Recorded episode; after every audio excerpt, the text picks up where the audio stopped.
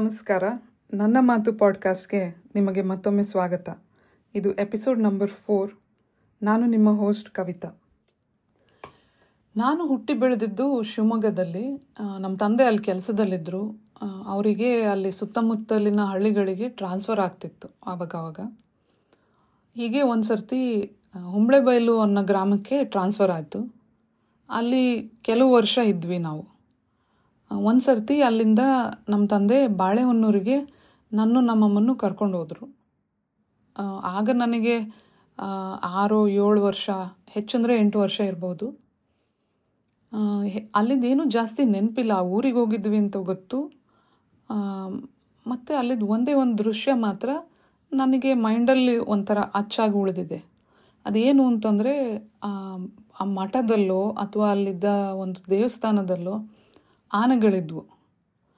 ಆ ಆನೆಗಳನ್ನು ಕಾಂಪೌಂಡ್ಗೆ ಕಟ್ಟಿದ್ರು. ಕಾಂಪೌಂಡ್ ಅಂತಂದರೆ ಮರದಿಂದ ಮಾಡಿದ ಬೇಲಿ ಥರದ್ದು ಒಂಥರ ಸೆಮಿ ವಾಲ್ ಕಾಂಪೌಂಡ್ ಅಥವಾ ಬೇಲಿ ಅಂತಲೇ ಅನ್ಬೋದು. To make it easy in this podcast, ಬೇಲಿ ಅಂತ ಕರಿತೀನಿ ಅದನ್ನ ಆ ಆನೆಗಳ ಹತ್ತಿರ ನನ್ನನ್ನು ಕರ್ಕೊಂಡು ಹೋಗಿದ್ರು. ತುಂಬ ಕ್ಲೋಸಪ್ಪಲ್ಲಿ ನಾನು ನೋಡಿದ್ದೆ. ಹಾಗಾಗಿ ಅದು ನನಗೆ ಒಂಥರ ಸ್ಟ್ರಾಂಗ್ ಮೆಮೊರಿ ಆಗಿ ಉಳಿದಿದೆ. ಬಹುಶಃ ನನ್ನ ಹೈಟಿಗೆ ನಾನು ಆನೆ, ಮೊಣಕಾಲು ಅಥವಾ ಜಸ್ಟ್ ಅಬೌ ದಟ್ ಇರ್ಬೋದು. ಆ ಆನೆನ ಮುಟ್ಟಿದೆ. ಹತ್ತಿರದಿಂದ ನೋಡಿದರೆ ಬಿಗ್ ಫುಟ್ ಹ್ಯೂಜ್ ದೊಡ್ಡ ಕಾಲಲ್ವಾ ಅದು ಉಗುರುಗಳು ಎಲ್ಲ ಒಂಥರ ಡೀಟೇಲಾಗಿ ನೋಡಿದ್ದೆ.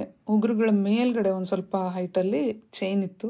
ಆ ಚೈನ್ ಹೋಗಿ ಬೇಲಿ ಗೂಟಕ್ಕೆ ಕಟ್ಟಿದ್ರು. ಕತ್ತೆತ್ತು ನೋಡಿದ್ರೆ ಆನೆ ಮುಖನೂ ಕಾಣಲ್ಲ. ಅರ್ಧ ಆನೆ ಕಾಣುತ್ತಷ್ಟೆ. ಸೊ ಹಿಂದಕ್ಕೆ ಹೋಗಿದ್ದೆ, ಹಿಂದಕ್ಕೆ ಹೋಗಿ ನೋಡಿದ್ದೀನಿ. ಸುತ್ತು ಆ ಆನೆನ ಹಿಂದ್ಲಿಂದ, ಮುಂದ್ಲಿಂದ. ಒಂಥರ ಝೂಮ್ಡ್ ಆ್ಯನಿಮೇಟೆಡ್ ವಿಜುವಲ್ಸ್ ನೆನಪಿದೆ ನನಗೆ. ರಿಪೀಟೆಡ್ ಆಗಿ ಅದ್ರ ಕಾಲನ್ನು, ಆ ಚೈನನ್ನು ಆ ಬೇಲಿನ ನೋಡ್ತಾ ಇದ್ದೆ. ಅದಂತೂ ನೆನಪಿದೆ ನನಗೆ. ನನ್ನ ಮೈಂಡಲ್ಲಿ ಅವಾಗ ಏನು ಅನಿಸ್ತಾ ಇತ್ತು ನನಗೆ ಸರಿಯಾಗಿ ನೆನಪಿಲ್ಲ. ಬಟ್ ಆ ಇಮೇಜಸ್ ಇದೆ ನನ್ನ ಮೈಂಡಲ್ಲಿ. ಇದು ಆಯಿತು. ಬಾಲ್ಯದ ವಯಸ್ಸು ಕಳೆದು ನಾನೀಗ ನನ್ನ ಜೀವನದ ಮಧ್ಯ ವಯಸ್ಸಿನಲ್ಲಿದ್ದೀನಿ, ಅಂದರೆ ಇನ್ ಮೈ ಫಾರ್ಟೀಸ್. ಈಗ ಇನ್ನೊಂದು ಸರ್ತಿ ನನಗೆ ಅದು ನೆನಪಿಗೆ ಬಂತು. ಆದರೆ ಈ ಸರ್ತಿ ಆ್ಯಸ್ ಎ ಚೈಲ್ಡ್ ಇಮೇಜಸ್ ಅಲ್ಲ ಮೆಟಫಾರಿಕಲಿ ಅಂತಂದರೆ ಕನ್ನಡದಲ್ಲಿ ಒಂದು ಉದಾಹರಣೆ ಆಗಿ, ಅಥವಾ ರೂಪಕ ಅಂತ ಅಂತಾರೆ ಎಕ್ಸಾಕ್ಟ್ ಮೀನಿಂಗ್ ಕನ್ನಡದಲ್ಲಿ. ಸೊ ಆ ರೀತಿ ನನಗದು ಮತ್ತೆ ನೆನಪಿಗೆ ಬಂತು.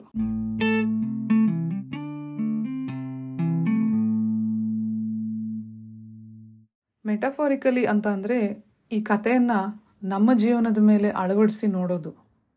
ನಮ್ಮ ಜೀವನದಲ್ಲಿ ನಾವು ಎಷ್ಟೋ ಸಾರಿ ಕಷ್ಟ, ಗೊಂದಲಗಳು, ಕಟ್ಟುಪಾಡಿನಲ್ಲಿ ಸಿಕ್ಕಾಕೊಂಡು ಒದ್ದಾಡ್ತಾ ಇರ್ತೀವಿ. ಮತ್ತು ಎಷ್ಟೋ ಸಾರಿ ಈ ಗೊಂದಲಗಳು, ಈ ಕಟ್ಟುಪಾಡುಗಳು ನಮಗೆ ನಮ್ಮ ಸಮಾಜ ನಾವು ಬೆಳೆದು ಬಂದ ಪರಿಸ್ಥಿತಿ, ನಮ್ಮ ಫ್ಯಾಮಿಲಿ, ನಮ್ಮ ವಿದ್ಯಾಭ್ಯಾಸ, ಇವೆಲ್ಲದರಿಂದ ಬಂದಂಥದ್ದು. ಚಿಕ್ಕವರಿಂದ ನಾವು ಒಂದೇ ಪದ್ಧತಿನ ಫಾಲೋ ಮಾಡ್ಕೊಂಡು ಹೋಗಿರ್ತೀವಿ. ಅದು ನಮ್ಮ ಮೈಂಡಲ್ಲಿ ಇಂಪ್ರೆಷನ್ ಆಗಿ ಉಳಿದಿರುತ್ತೆ. ನಮ್ಮ, ಅವು ನಮ್ಮ ಅಭಿಪ್ರಾಯಗಳೇ ಆಗಿಬಿಟ್ಟಿರ್ತವೆ. ಈ ರೂಲ್ಸ್ನ ಫಾಲೋ ಮಾಡೋದು ರಾಂಗ್ ಅಂತ ನಮಗೆ ಅನಿಸೋದಿಲ್ಲ ಚಿಕ್ಕ ವಯಸ್ಸಿನಲ್ಲಿ. ಮತ್ತು ಈ ರೂಲ್ಸನ್ನು ಫಾಲೋ ಮಾಡೋದ್ರಿಂದ ನಮಗೆ ಅದು ತುಂಬ ರಿವಾರ್ಡಿಂಗ್ ಆಗಿರುತ್ತೆ. ಅದರಿಂದ ನಮಗೆ ತಂದೆ ತಾಯಿನೋ, ನಮ್ಮ ಸುತ್ತಮುತ್ತ ಇದ್ದವರು ಪ್ರಶಂಸೆ ಮಾಡಿರ್ತಾರೆ. ಅದರಿಂದ ನಮಗೆ ಅದು ಆ್ಯಕ್ಚುಲಿ ಬೆನಿಫಿಟ್ ಆಗಿರುತ್ತೆ. ಸೊ ನಾವು ಆ ರೀತಿ ಜೀವನವನ್ನು ನಡೆಸ್ಕೊಂಡು ಬಂದಿರ್ತೀವಿ. ಆದರೆ ಒಂದು ವಯಸ್ಸಿನ ನಂತರ ನಾವು ದೊಡ್ಡವರಾದಾಗ ಅದೇ ರೂಲ್ಸ್ ಅದೇ ಕಟ್ಟುಪಾಡುಗಳು ನಮ್ಮ ಸುಖ, ಸಂತೋಷ ಎಲ್ಲದನ್ನು ಹಿಡಿದಿಟ್ಟಿರ್ತವೆ. ಒಂದೊಂದು ಸರ್ತಿ ನಮ್ಮ ಸುಖ, ಸಂತೋಷ ಆ ಕಟ್ಟುಪಾಡಿನ ಗೋಡೆಗಳಿಂದ ಹೊರಗಿರುತ್ತೆ. ಆದರೆ ಜೀವನ ಪೂರ್ತಿ ಕಲಿತಿದ್ದನ್ನು ಬಿಡೋದು, ಅದರ ವಿರುದ್ಧ ಹೋಗೋದು ಬಹಳ ಕಷ್ಟ. ನಮಗೆ ಗೊತ್ತಿರುತ್ತೆ, ನಾನು ಈ ಕಟ್ಟುಪಾಡಿನಲ್ಲಿ ನೆಮ್ಮದಿಯಾಗಿಲ್ಲ ಅಂತ. ಆದರೂ ಅದನ್ನು ದಾಟಿ ಹೋಗೋಕ್ಕೆ ನಮಗೆ ಆಗೋದಿಲ್ಲ. ಇನ್ನೂ ವರ್ಸ್ಟ್ ಅಂತಂದರೆ, ಹೊರಗೆ ಹೋಗಬಹುದು ಅಂತಲೂ ನಮಗೆ ಗೊತ್ತಿರೋದಿಲ್ಲ. ಎಷ್ಟೋ ಸರ್ತಿ. ಅದು ತೋಚೋದು ಇಲ್ಲ. ಆ ಆನೆ ಥರ ಆನೆಗೆ ಗೊತ್ತಿರಲಿಲ್ವಲ್ಲ? ನಾನು ಜೋರಾಗಿ ಎಳೆದ್ರೆ ಚೈನು, ಬೇಲಿ ಎರಡು ಮುರಿದು ಹೋಗ್ತವೆ. ನಾನು ಫ್ರೀ ಆಗ್ತೀನಿ. ಅಷ್ಟು ಶಕ್ತಿ, ಸಾಮರ್ಥ್ಯ ನನ್ನಲ್ಲಿದೆ ಅಂತ. ಆ ಥರನೇ ನಮಗೂ ನಮ್ಮಲ್ಲಿರುವ ಮನೋಬಲ, ಸಾಮರ್ಥ್ಯ ಎರಡೂ ಸರಿಯಾಗಿ ಗೊತ್ತಿರಲ್ಲ.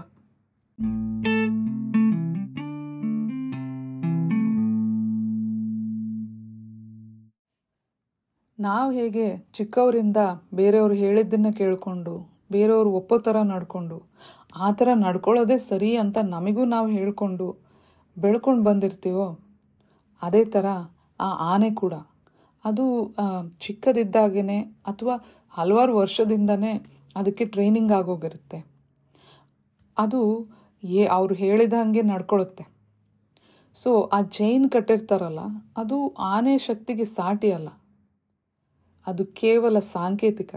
ಅದನ್ನು ಕಟ್ಟಿದಾಗ ಆನೆ ಅಲ್ಲೇ ಬಂದು ನಿಂತ್ಕೋಬೇಕು ಅಂತ ತನಗೆ ತಾನು ಹೇಳ್ಕೊಂಡಿರುತ್ತೆ. ಇಷ್ಟೇ, ನಮಗೂ ಅದಕ್ಕೂ ಇರೋ ಡಿಫ್ರೆನ್ಸ್. ಅದು ಹೋಲಿಕೆ ಆ್ಯಕ್ಚುಲಿ. ಡಿಫ್ರೆನ್ಸ್ ಏನಪ್ಪ ಅಂತಂದರೆ, ನಾವು ಮುಂದುವರೆದು ಯೋಚನೆ ಮಾಡೋ ಶಕ್ತಿ ಇದೆ ನಮಗೆ. ನಮಗೆ ಅದ್ರ ಮೇಲೆ ಒಂದು ಆ್ಯಕ್ಷನ್ ತಗೊಳ್ಳೋ ಕೆಪಾಸಿಟಿ ಇದೆ. ಆನೆಗೂ ಇದೆ ಬಟ್ ಆನೆಗೆ ಗೊತ್ತಿಲ್ಲ, ನಮಗೆ ಗೊತ್ತಿದೆ. ಗೊತ್ತಿಲ್ಲ ಅಂದರೆ ನಾವು ಗೊತ್ತು ಮಾಡ್ಕೋಬೇಕು. ನಿಮ್ಮ ಜೀವನದಲ್ಲಿ ಇಂಥ ಪರಿಸ್ಥಿತಿ ಬಂದಾಗ ಏನು ಮಾಡಬೇಕು? ಇದು ಸರಿನಾ? ಇದು ತಪ್ಪ? ನಾನು ಈ ರೂಲ್ಸ್ ಒಳಗಡೆ ಜೀವನ ಕಳಿಲ್ಲ ಅಥವಾ ಈ ರೂಲ್ಸನ್ನು ಬ್ರೇಕ್ ಮಾಡಿ ನನ್ನ ಹೊಸ ಜೀವನ ನಾನು ಕಂಡ್ಕೊಂಡ್ಲ? ಇಂಥ ಪ್ರಶ್ನೆ ನಿಮಗೆ ಬಂದಾಗ ನಾನು ನಿಮ್ಮ ಜಾಗದಲ್ಲಿದ್ದರೆ ನನ್ನನ್ನು ನಾನು ಒಂದೇ ಪ್ರಶ್ನೆ ಕೇಳ್ಕೊಳ್ಳೋದು. ಅದು ಈ ರು ಆದರೆ ಅದು ಈ ರೂಲ್ಸನ್ನು ಬ್ರೇಕ್ ಮಾಡಿದ್ರೆ ಏನಾಗುತ್ತೆ ಅನ್ನೋದಲ್ಲ. ನಾನು ಈ ರೂಲ್ಸ್ನ ಒಳಗಡೆ ಇದ್ದರೆ ನನಗೇನಾಗುತ್ತೆ ಅನ್ನೋದು. ಅಂದರೆ ನನ್ನ ನೆಮ್ಮದಿಗೆ ಏನಾಗುತ್ತೆ? ಈ ಪ್ರಶ್ನೆನ ಒಂದು ಸರ್ತಿ ಅಲ್ಲ, ಎಷ್ಟು ಸರ್ತಿ ಬೇಕಾದರೂ ಕೇಳ್ಕೊಳ್ರಿ. ಪ್ರತಿ ಸರ್ತಿ ಆ ಪ್ರಶ್ನೆಗೆ ಉತ್ತರ ನನ್ನ ನೆಮ್ಮದಿ ಹಾಳಾಗಲ್ಲ ಅಥವಾ ಇದನ್ನು ನಾನು ಹ್ಯಾಂಡಲ್ ಮಾಡಬಲ್ಲೆ. So if the answer is yes ನಾನು ಇದು ಈ ಕಟ್ಟುಪಾಡೊಳಗೇ ಇದ್ದು ಹೇಗಾದರೂ ನೆಮ್ಮದಿ ಕಂಡ್ಕೊಳ್ತೀನಿ ಅಂತ ನಿಮಗೆ ಅನಿಸಿದರೆ, ಇರಿ, ಆ ಕಟ್ಟುಪಾಡಲ್ಲೇ ಇರ್ರಿ ಅದಕ್ಕೆ ಬೇಕಾದ ಬದಲಾವಣೆಗಳನ್ನು ಕಂಡ್ಕೊಳ್ರಿ, ದಾರಿನ ಹುಡುಕೊಳ್ರಿ ನೆಮ್ಮದಿನ ಕಾಣ್ರಿ. ಆದರೆ, ಈ ಕಟ್ಟುಪಾಡೊಳಗೆ ಇದ್ದರೆ ನನ್ನ ನೆಮ್ಮದಿ ಯಾವತ್ತೂ ಹಿಂತಿರುಗಿ ಬರಲ್ಲ. ನನ್ನ ಜೀವನ ಯಾವತ್ತೂ ಸರಿ ಆಗಲ್ಲ. ಅನ್ನೋದು ಪದೇ ಪದೇ ನಿಮಗೆ ಗ್ಯಾರಂಟಿ ಆದರೆ ಆ ರೂಲ್ಸ್ನ ಬ್ರೇಕ್ ಮಾಡಿ ಮುಂದೆ ಹೋಗ್ರಿ. ಆ ಗೋಡೆಗಳ ಹಿಂದೆ ಇರಬೇಡ್ರಿ. ಅದನ್ನು ದಾಟಿ ಮುಂದೆ ಹೋಗ್ರಿ. ಯಾರಾದರೂ ಏನು ಅಂದ್ಕೊಳ್ತಾರೆ ಅಂತ ಹೆದರಬೇಡಿ. ಯಾಕಂತಂದರೆ ಅವರು ಸಮಯಕ್ಕೆ ಸರಿಯಾಗಿ ಅವರೂ ಕ್ಯಾಚಪ್ ಮಾಡ್ತಾರೆ ನಿಮ್ಮ ಜೊತೆ. ಯಾಕಂತಂದರೆ ಅವರೂ ಯಾವುದೋ ಕಟ್ಟುಪಾಡಿನಲ್ಲಿ ಬಿದ್ದು ಒದ್ದಾಡ್ತಿರ್ತಾರೆ. ಅವರಲ್ಲೂ ಆ ಧೈರ್ಯ ಕಡಿಮೆ ಆಗಿ ಏನೋ ಒಂದು ಸಫೊಕೇಶನ್ ಸಫರಿಂಗಲ್ಲಿ ಇರ್ತಾರೆ. ನಿಮಗಿರೋ ಪ್ರಾಬ್ಲಮೇ ಅವರಿಗೂ ಇರಬೇಕು ಅಂತ ಇಲ್ಲ. ಅವ್ರಿಗೆ ಇನ್ಯಾವುದೋ ಪ್ರಾಬ್ಲಮ್ ಇರ್ಬೋದು. ಆದರೆ ಅದನ್ನು ಬ್ರೇಕ್ ಮಾಡಿ ಮುಂದೆ ಹೋಗೋಕ್ಕಾಗ್ದಲೇ ಅವರು ಕಷ್ಟದಲ್ಲಿ ಇರ್ತಾರೆ. ಒಂದಲ್ಲ ಒಂದು ಸಮಯದಲ್ಲಿ. ಅವರು ಯಾವತ್ತೂ ಅದನ್ನು ಬ್ರೇಕ್ ಮಾಡಿದಾಗ ನೀವು ಅವರಿಗೆ ಅರ್ಥ ಆಗ್ತೀರ. ಅವರು ಸರಿಯಾಗಿ ಯೋಚನೆ ಮಾಡೋರಾದರೆ ನಿಮ್ಮನ್ನು ರೆಸ್ಪೆಕ್ಟ್ ಮಾಡಿ ನಿಮ್ಮನ್ನು ಆಕ್ಸೆಪ್ಟ್ ಮಾಡ್ಕೊತಾರೆ. ಆದರೆ ನೀವು ಅಲ್ಲಿ ತನಕ ಕಾಯಬೇಕಾಗಿಲ್ಲ. ನಿಮ್ಮ ಮನಸ್ಸು, ನಿಮ್ಮ ಹೃದಯ ನಿಮಗೆ ಏನು ಹೇಳುತ್ತೋ ಅಷ್ಟು ಸಾಕು. ಅದೇ ನಿಮ್ಮ ಉತ್ತರ. ಅದನ್ನು ಹಿಡ್ಕೊಂಡು ಮುಂದಕ್ಕೆ ಹೋಗ್ರಿ.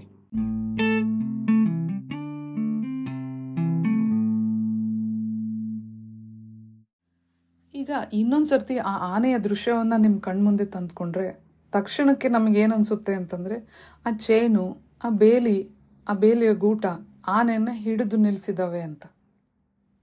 ಸರಿಯಾಗಿ ಯೋಚನೆ ಮಾಡಿ ನೋಡಿದರೆ, ಆ ಚೈನು, ಆ ಬೇಲಿ ಆನೆಯನ್ನು ಹಿಡ್ಕೊಂಡಿಲ್ಲ. ಆನೆ, ಆ ಚೈನು, ಆ ಬೇಲಿನ ಹಿಡ್ಕೊಂಡು ನಿಂತಿದೆ. ಇದನ್ನು ಇಂಗ್ಲೀಷ್ನಲ್ಲಿ ಹೇಳಬೇಕು ಅಂತಂದರೆ the pole and the chain are not holding the elephant but the elephant is holding itself to the chain and the pole ಇದು ಇದು ಸತ್ಯ. ಹೀಗಾಗಿ ಯಾವ ಕಟ್ಟುಪಾಡು, ಯಾವ ರೂಲ್ಸು ಅವು ನಮ್ಮನ್ನು ಹಿಡ್ಕೊಂಡು ನಿಂತಿಲ್ಲ. ನಮ್ಮನ್ನು ಮುಂದುವರಿಯದೆ ಅವು ನಮ್ಮನ್ನು ತಡೆಗಟ್ಟಿಲ್ಲ. ನಾವು ನಮ್ಮ ಮೈಂಡಲ್ಲಿ, ನಮ್ಮ ಮನಸ್ಸಿನಲ್ಲಿ ನಾವು ಆ ಕಟ್ಟುಪಾಡುಗಳನ್ನು ಹಾಕ್ಕೊಂಡು, ಅದ್ರ ಹಿಂದ್ಗಡೆ ನಾವೇ ನಿಂತ್ಕೊಂಡು ನಾವು ಮುಂದೆ ಬ್ರೇಕ್ ಮಾಡಿ ಹೋಗಲಾರ್ದೆ ನೋವನ್ನು ಅನುಭವಿಸ್ತಾ ಇದ್ದೀವಿ. ಇದನ್ನು ಅರ್ಥ ಮಾಡ್ಕೊಳ್ಳೋದು ತುಂಬ ಇಂಪಾರ್ಟೆಂಟ್. ಕೆಲವೊಂದು ಇರುತ್ತೆ, ಕೆಲವೊಂದು ರೂಲ್ಸ್ ಇರುತ್ತೆ, ಅದನ್ನು ಬ್ರೇಕ್ ಮಾಡಿದರೆ ಅದಕ್ಕೆ ಕೆಲವೊಂದು ಕಾನ್ಸಿಕ್ವೆನ್ಸಸ್ ಇರುತ್ತೆ. ಅಂದರೆ ಅದಕ್ಕೆ ಕೆಲವು ಪರಿಣಾಮಗಳಿರುತ್ತೆ. ಅದು ಬೇರೆಯವ್ರಿಗೆ ತೊಂದರೆ ಆದರೆ ಅದು ರಾಂಗ್ ಅದು ನಾವು ಸಾಮಾಜಿಕವಾಗಿ ಏನೋ ಕಳ್ತನ ಮಾಡದೆ ಇದು, ಅವೆಲ್ಲ ಆ ರೂಲ್ಸ್ ಅಲ್ಲ ನಾನು ಹೇಳ್ತಿರೋದು. ನಮಗೆ ನಾವೇ ಭಯದಿಂದ ಹಾಕ್ಕೊಂಡಿರೋ ರೂಲ್ಸ್. ನಾವು ಅದನ್ನು ಬ್ರೇಕ್ ಮಾಡೋಕ್ಕೆ ಯಾರ ಪರ್ಮಿಷನ್ನು ಬೇಡ. ನಮಗೆ ನಾವು ಪರ್ಮಿಷನ್ ಕೊಟ್ಕೊಂಡ್ರೆ ಸಾಕು. ಇದನ್ನು ನಾನು ನಿಮಗೆ ಹೇಳೋಕ್ಕೆ ಟ್ರೈ ಮಾಡ್ತಾ ಇದ್ದೀನಿ. ಐ ಹೋಪ್ ಇದು ನಿಮಗೆ ಹೆಲ್ಪ್ ಆಗಿದೆ ಅನಿಸುತ್ತೆ. ಅಥವಾ ನಿಮ್ಮ ಸುತ್ತಮುತ್ತ ಇದ್ದವರು ಯಾರಿಗೂ ಇದರಿಂದ ಹೆಲ್ಪ್ ಆಗುತ್ತೆ ಅನಿಸಿದ್ರೆ ದಯವಿಟ್ಟು ಅವರಿಗೆ ಹೆಲ್ಪ್ ಮಾಡಿರಿ ಈ ನಾಲೆಡ್ಜಿಂದ ಇನ್ಯಾರಿಗಾದ್ರೂ ಹೆಲ್ಪ್ ಆಗುತ್ತೆ ಅಂದರೆ ಇದನ್ನು ಶೇರ್ ಮಾಡಿ. ನಿಮಗೆ ಏನು ಅನಿಸುತ್ತೆ ಇದ್ರ ಬಗ್ಗೆ? ಅಥವಾ ನಿಮಗೆ ಈ ಥರ ಎಕ್ಸ್ಪೀರಿಯನ್ಸಸ್ ಆಗಿದ್ದರೆ ಅಥವಾ ಇದ್ರ, ಅದರಿಂದ ನೀವೇನಾದರೂ ಕಲ್ತಿದ್ರೆ ಕಾಮೆಂಟ್ಸಲ್ಲಿ ಶೇರ್ ಮಾಡಿ. Okay I hope you enjoyed it thank you very much next podcast ಬರೋ ತನಕ take care of yourself ಸಂತೋಷವಾಗಿರಿ. ಸಂತೋಷನ ಎಲ್ಲರಿಗೂ ಹಂಚಿ. Thank you